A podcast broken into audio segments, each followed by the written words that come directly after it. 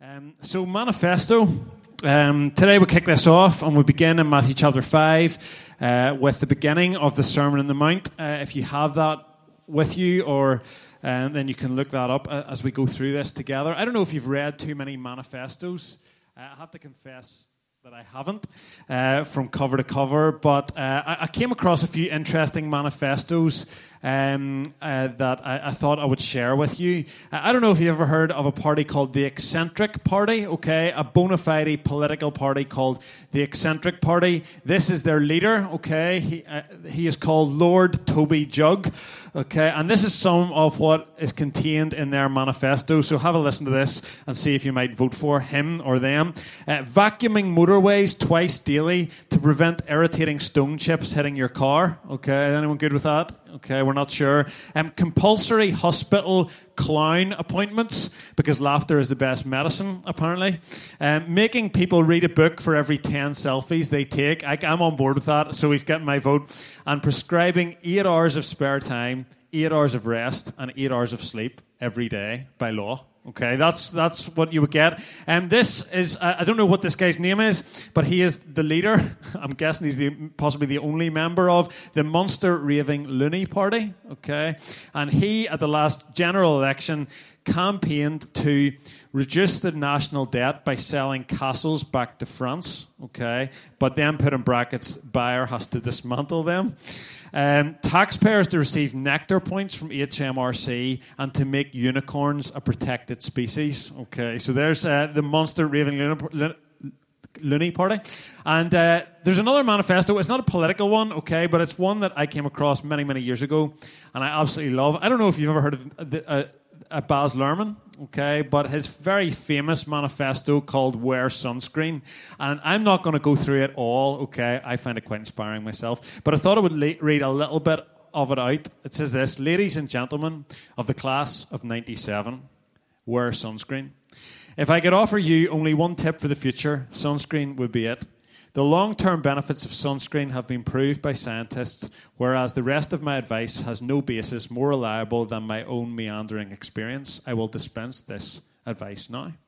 Enjoy the power and beauty of your youth. Never mind, you won't understand the power and beauty of your youth until they have faded, but trust me, in 20 years you'll look back at photos of yourself and recall in a way you can't grasp now how much possibility lay before you and how fabulous you really looked.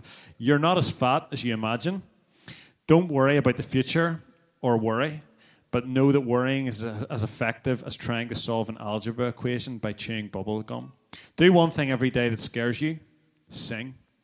Don't be reckless with other people's hearts. Don't put up with people who are reckless with yours. Floss. And I think he meant the teeth one. Um, and then a little bit towards the end, get plenty of calcium. Be kind to your knees. You'll miss them when they're gone.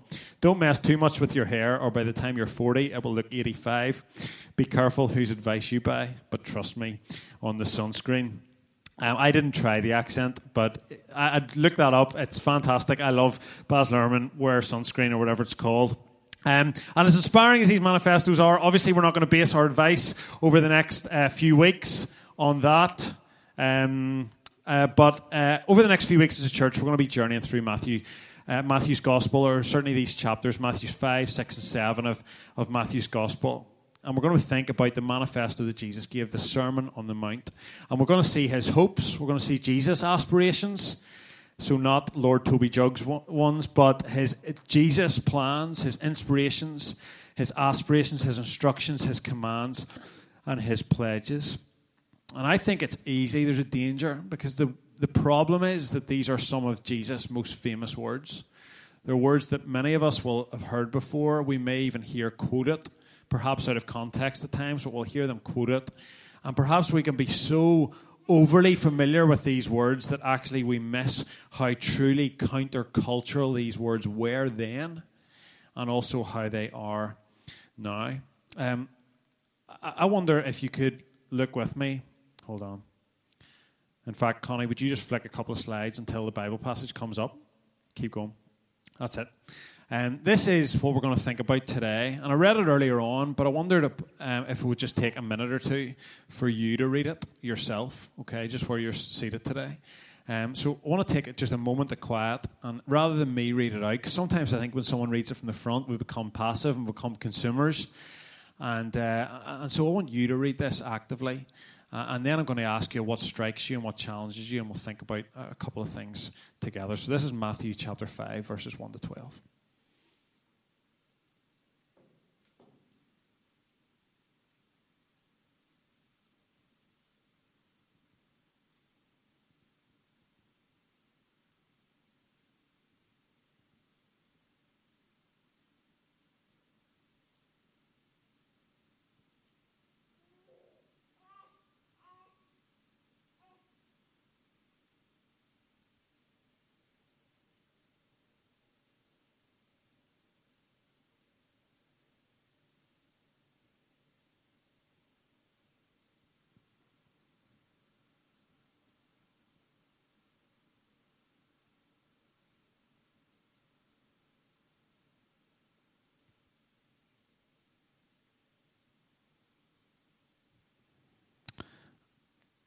I'm aware as I do that that all of us read at different speeds, and so it's difficult, and also that some of us find silence is really, really awkward. Um, but I wonder what struck you or what challenges you as you read those words. And we're going to try and touch on as many of them as possible today. But here's two things just right off the bat. This isn't like the main talk, but just right off the bat, here's what I notice how the passage begins. Now, when Jesus saw the crowds, he went up on a mountainside and sat down. His disciples came to him, and he began to teach them. Firstly, I noticed Jesus' posture. He sat down. He sat down to teach.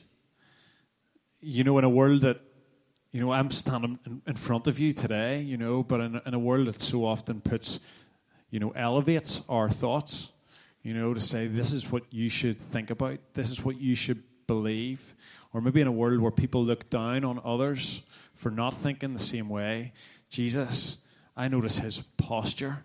He comes down on a level to the people, and he, he, he comes down right beside them. He stoops down to their level. He comes to eye level of his followers, and he sits among them. He sits among his people. Think about that and he addresses them. He is above us. Okay, he was above the people who he was addressing, and yet he stooped to their level. He came close, and that's the whole story of the gospel. That's the whole story of this book in a nutshell. Is that we have a God who is above us, above his humanity, and yet he stepped down. He came near and he took his place among his people. And so, right at the outset of his manifesto, Jesus does something with his even his posture or his body, well, it's more than his body language, with his actions. And in that moment, he's demonstrating what, you know, almost the whole of the gospel in that moment. He stepped down, he came near, he, he came among his people. And secondly, I noticed his direction. I wonder if you noticed it. He, there was a crowd gathering, a crowd wanted to be near him, and yet he left the crowd. He walked away from the crowd to be with his disciples and he calls his disciples to him and he begins to teach them and some of you are thinking well was there not a whole big crowd in the sermon on the mount there was but primarily this teaching is given to jesus followers and it just happens that there's a crowd nearby who want to hear and they press in on the disciples and they want to be near him. You know, I believe that what Jesus teaches is good news for all of humanity. I believe it's good news for the whole world. And so don't mishear me as I say this, but actually, primarily, Jesus' words are for those who choose to follow him. And so often I think there's a danger as we read Jesus' words or we read, you know, his challenges within church at times, and we think of other people rather than ourselves. You know, we hear Jesus' challenge and we think, well, if only them out there, they could hear that. Or if only those group of people or that group of people, if only they could grasp that, then the world would be better. But actually, Jesus' teaching, first and foremost, is primarily directed towards his followers, to those of us who say, I'm in. I choose to follow you, Jesus. And so, in some ways, what Jesus is directing his challenge towards is the people who have said, I'm in. I, I, the chapter before, he has called some of them, he has called them, and he's named them as his disciples, and, and they come near him. And so there's two very quick um, uh, comments as we begin posture and direction. And yes, that's just the first two verses of this passage, but that carries on throughout the whole of this manifesto as you hear this at church over the next few weeks. Jesus is getting among his people, and his teaching is primarily for his followers first. Um, before it goes out to the rest of the world. So that's two quick comments, okay? And here are two more general comments, okay, about what we're going to be thinking about over the next few weeks.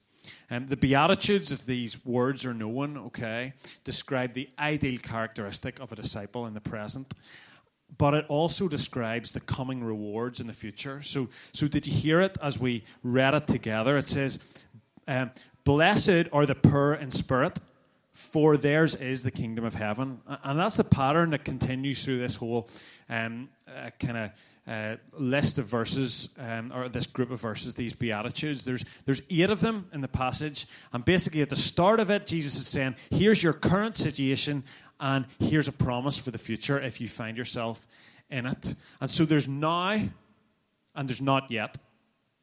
Okay, so that, that's, that's what the kind of makeup of these words are. And now, this is your circumstance now, and here's a not yet. Here's a future thing that for this group of people you're going to experience.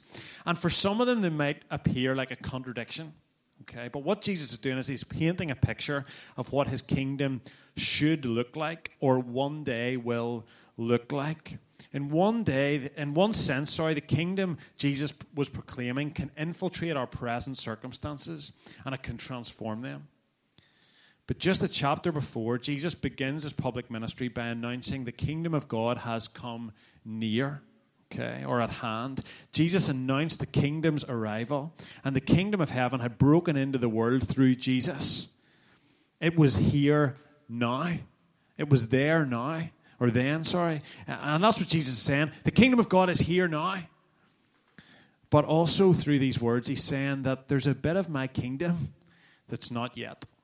You know, you will experience some of my kingdom now in part, but there's one day you'll experience it in full. And as we sit here, as we live actually, and throughout our lives, we live in this period of the kingdom of God. We live in the now, and we live in the not yet. It might sound like a contradiction, but in the kingdom of God, it's true. We get to experience some of the blessings and the realities of knowing Him. We get to experience some of the joy and the peace and the comfort that a relationship with Jesus brings. We get to experience some of these things that Jesus is saying. But also, there's some of them that are not yet. There may be now in part, but one day they will be in full. How on earth could someone who is in mourning be described as blessed? Okay? You're mourning. You're mourning, and yet Jesus comes along and says, Blessed. You know, is that not patronizing? Is it not contradictory? Well, no. How could someone being persecuted be called blessed? How could that be? Well, two reasons. Firstly, because the word blessed does not mean happy here. Okay, it means more than that. It's much deeper than just, you know, happy or smiley, shiny faces. It's actually better translated as to be enlarged. Okay.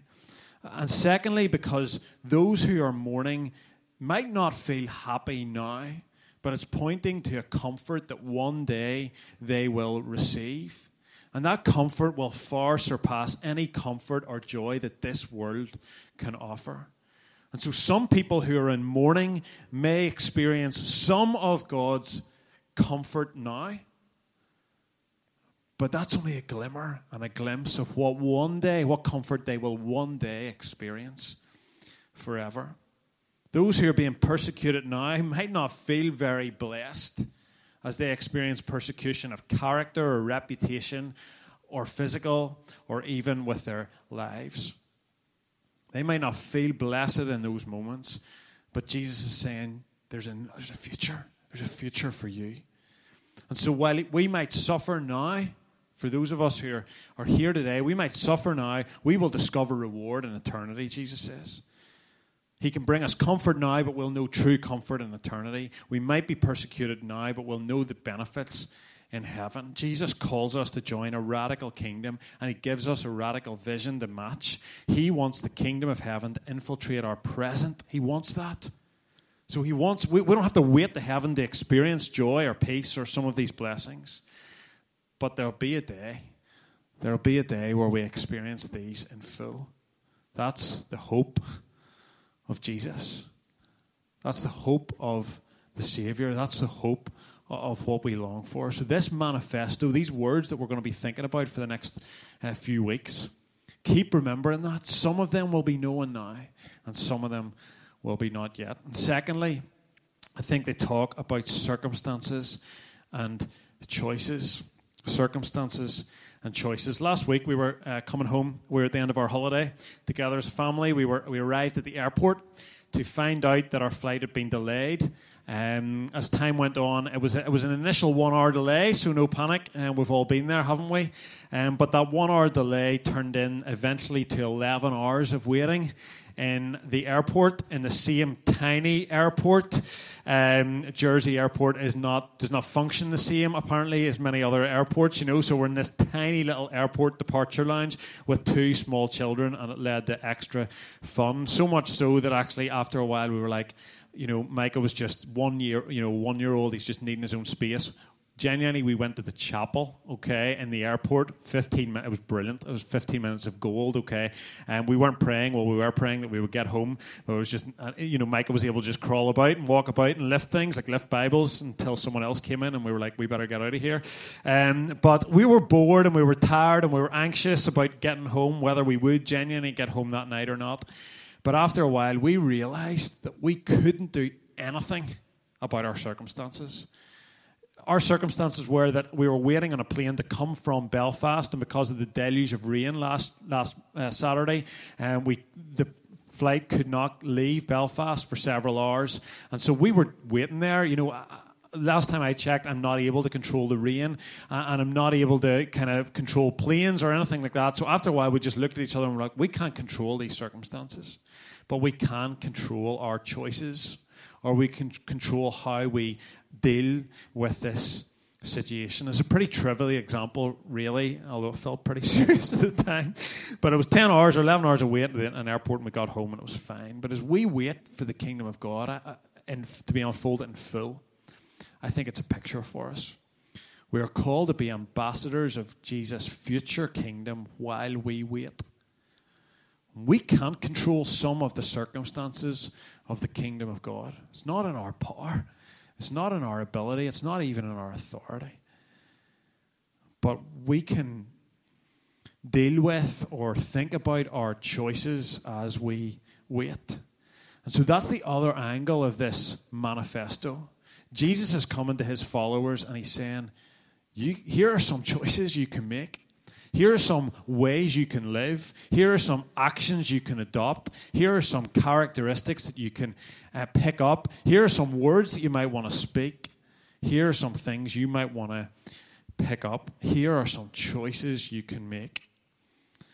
And so I want to challenge us today to think about the not not necessarily all the circumstances that fill our lives, but about the choices we are making as we live our lives.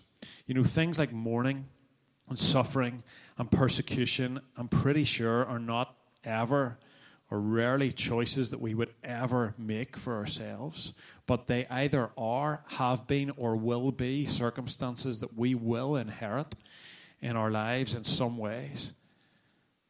And you know, I think sometimes we need to be reminded as Christians, we should expect trouble. We should expect trouble. As Christians, you know, tough circumstances aren't just, they're not just possibilities, they are promises. Yet, somewhere along the line, I think some Christians have believed the lie. And the lie is that because I follow Jesus, it means I'll never get shaken. You know what the most tweeted, shared, or highlighted verse in the whole of the Bible app is? It's Jeremiah 29 11. And it's the verse that I got sent to me uh, in a text message when my granny died. And it's also uh, a text message I received on the day before my A level exams, which was very good because I hadn't done very much revision. And the reason it was good, because I discovered as I read that verse, was that for I know the plans I have for you, declares the Lord plans to prosper you and not to harm you, plans to give you hope and a future. And I read that and I thought, brilliant, I don't need to do any more revision. And uh, that didn't go so well. But here's the thing what we do with that verse is, and it's true, okay, it's, it's God's truth to his people at that time in that context. It was absolutely true, but it wasn't necessarily about not having any trouble, okay? It was actually written to people who were um, in the middle of exile, okay? And God was saying, I have a hope for you, I have a future for you. And the hope that he was talking about, they wouldn't discover that today or that very day. It was a future hope that he was talking about. And so what we've done with Jeremiah 2011 is we've 2911 is we've put like it on fridge magnets or posters with kittens on them and sold it in the Faith Mission. And then we've like put it up and said, "Don't worry, your life's going to be fine because you follow Jesus. God's got good plans for you." And we smile. You know, for years as a youth worker, I heard things from teenagers that made me wonder about what they really understood about God. I used to believe in God, Rick, but then my granny died. Or I used to think God was real, but then I got depressed. Or I used to be a Christian, but if God really loved me, He wouldn't have let me go through those hard times. Because what if I get sent that text message and then I fail my exam? What's going to happen then? Because I'm going to either believe that God doesn't have good plans for me, or that His word isn't true, or that He doesn't exist at all. You see, I'm slightly concerned that we gift wrap the gospel so much that we've missed what it means to walk it out. See these words that are coming up in the manifesto in the next few weeks? They're full of the cost of following Jesus and not just the reward. And that's the interesting thing of these Beatitudes. Some of them, there's a cost, and it, but in all of them, there's a future reward. Okay, the cost of persecution the cost of even meekness, we'll talk about that a whole lot. The cost of not elevating yourself to the highest position, but choosing gentleness as an approach. It's hard in our culture and in our society. The cost of being poor in spirit, the cost of mourning. There's a cost, but there's a reward. But the reward is a future reward that is promised us. And our challenge is not just our circumstances, but our challenge is the choices we make in our circumstances, no matter what they may be. Some of the people in my Christian life, sorry, in my life, some of the people who have taught me the most about, about Christian faith have been people who've been journeying through the midst of tough circumstances like what is written here today. But they have shown me what it looks like to make choices that continue to follow Jesus in the midst of the mess or the pain, the suffering, or the persecution, whatever it is, and to put Him first, even when they're not sure. If you're experiencing or about to experience or in the future experience mourning or suffering or persecution, please don't hear. It's not because God doesn't like you. It's not because you've done something to annoy him, although we may have but it's because they are present in certain realities of life on earth. We don't get to choose our circumstances, but we get to determine our choices. And the choices he encourages are meekness over power, poverty of spirit rather than completeness and strength and having it all together, purity of heart rather than sinful desire. He encourages mercy and righteousness rather than judgment and arrogance. Let's focus on the choices we have to make and not just the circumstances that happen. What if, what if we as a people, as individuals and as a church, focused more on the choices we're making in our characters? What choices will you make now that will define your next 30 years? Who will you be? Will you hunger and thirst for righteousness? Will you choose meekness over power?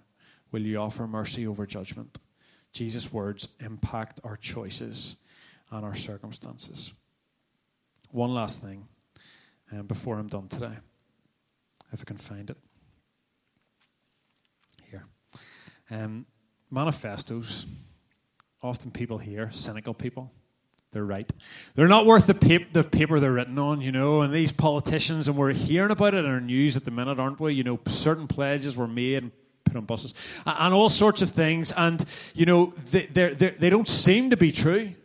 They don't seem to have come true yet. And we're not sure what really to believe. We're not sure what to think.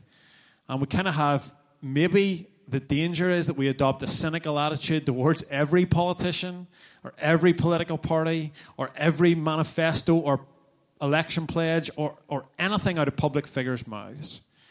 I'm not sure, this is a side comment, I'm not sure if Jesus wants us to live that way or be totally cynical about everything that we hear. But the reality is that all of these human manifestos, from any political party, from the left to the right, from the orange to the green, and everything in between, every single one of them, none of those words can be truly trusted.